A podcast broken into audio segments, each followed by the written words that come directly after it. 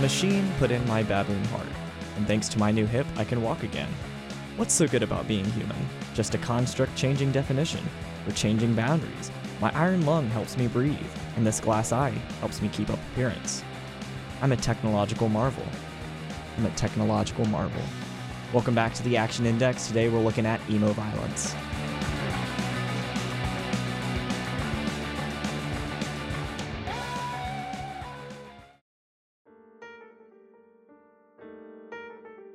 Emo violence is a subgenre of screamo, which is a subgenre of emo, which is a subgenre of hardcore, which is a subgenre of punk.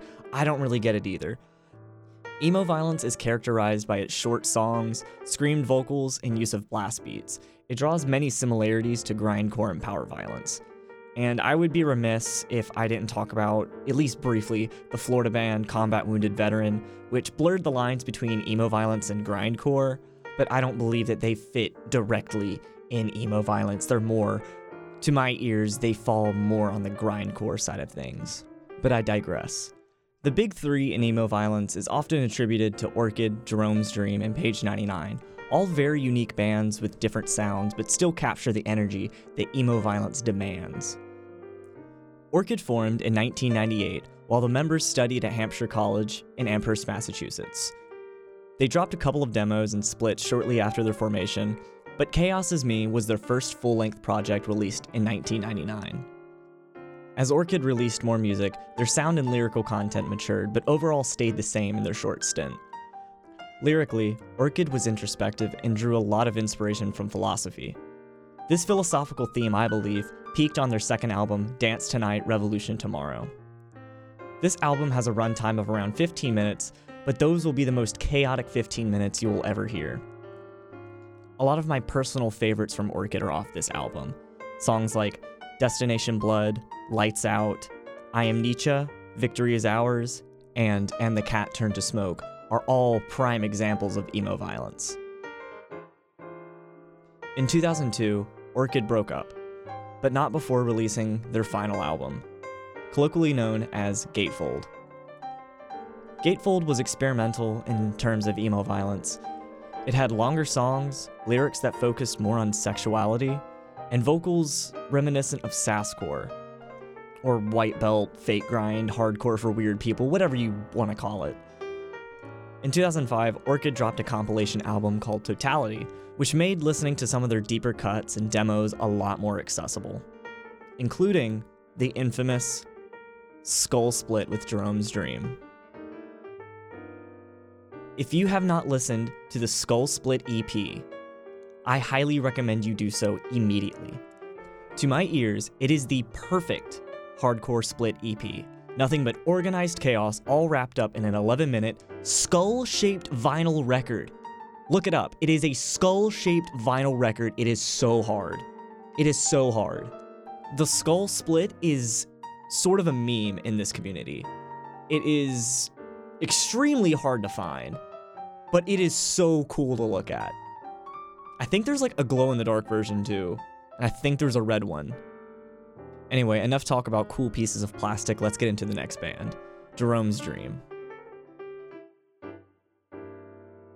Jerome's Dream is a three-piece, originally from Connecticut, known for their extremely short sets, running around 10 minutes. Why so short? Well, the vocalist/bassist Jeff Smith didn't use a microphone. He just yelled over top of the rest of the band. But that was only on their earlier material. Their second album, Presents, had a shift in vocal style, going for a more megaphone announcer type thing. Well, why the shift in vocal style? Well, there are tons of rumors, but the most popular being that the vocalist would start coughing up blood because of how hard he was straining his voice. But the band confirmed that is untrue. Another rumor is that Jeff Smith passed out in the studio recording vocals, causing the stylistic shift. The name Jerome's Dream also comes from the band's cat named Jerome, and he was having a little dream. I had to add that in somewhere, so might as well add it with the rumors. Regardless, Jerome's Dream was more experimental with sound than most bands in the scene. Most of their pre-reunion material features a lot of radio signal manipulation and tons of feedback, almost using it as if it were an instrument itself. Reuniting in 2018, the band is working on new material, and as of recent as in 2022, have started touring again. For three members, Jerome's Dream has a massive sound. And speaking of massive sound, the last band in the emo violence trifecta is Page 99 from Richmond, Virginia. Quite possibly one of the busiest bands in the scene at the time, Page 99 played over 300 shows in their 5-year stint, 9 tours and a wealth of material, all titled Document Something. At the time of their disbandment in 2003, there were 2 vocalists, 3 guitarists, 2 bassists, and 1 drummer. But some sources say there were as many as 14 members in their earlier days. Big band scrams. Page 99 has a sound that's reminiscent of DC punk, which makes sense given their location, but imagine if 3 DC punk bands all played at the same time. That's Page 99. Jokes aside, Page 99 has a very unique sound, which I believe is due to having 2 vocalists. You get these back and forth and overlapping vocals that really hit heavy in tracks like Your Face off the album Document 8. Page 99 was also known for the tons of splits they've done with other bands. Document 2 with Enemy Soil, Document 3 with Reactor Number 7, Document 6 with Process is Dead, Document 9 with City of Caterpillar, Document 10 with Wayful, Document 12 with Majority Rule, a very underrated band in my opinion, and also my favorite split from Page 99. And finally, Document 13 with Circle Takes the Square. Now, I'd just like to say these bands are my personal big 3 in emo violence. You may not agree, and that's 100% okay.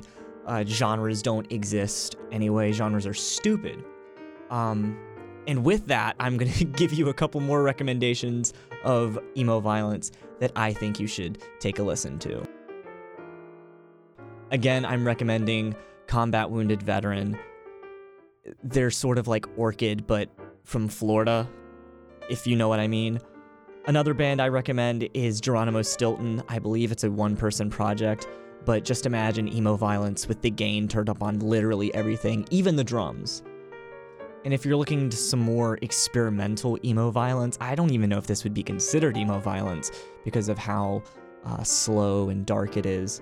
The band All My Wishes Were Thrown Down a Well and Should Die There is a band that I don't see a lot of people talking about. Maybe people don't like it. I like it, so I'm going to recommend it to you. And with that concludes this episode of The Action Index with Tea Time.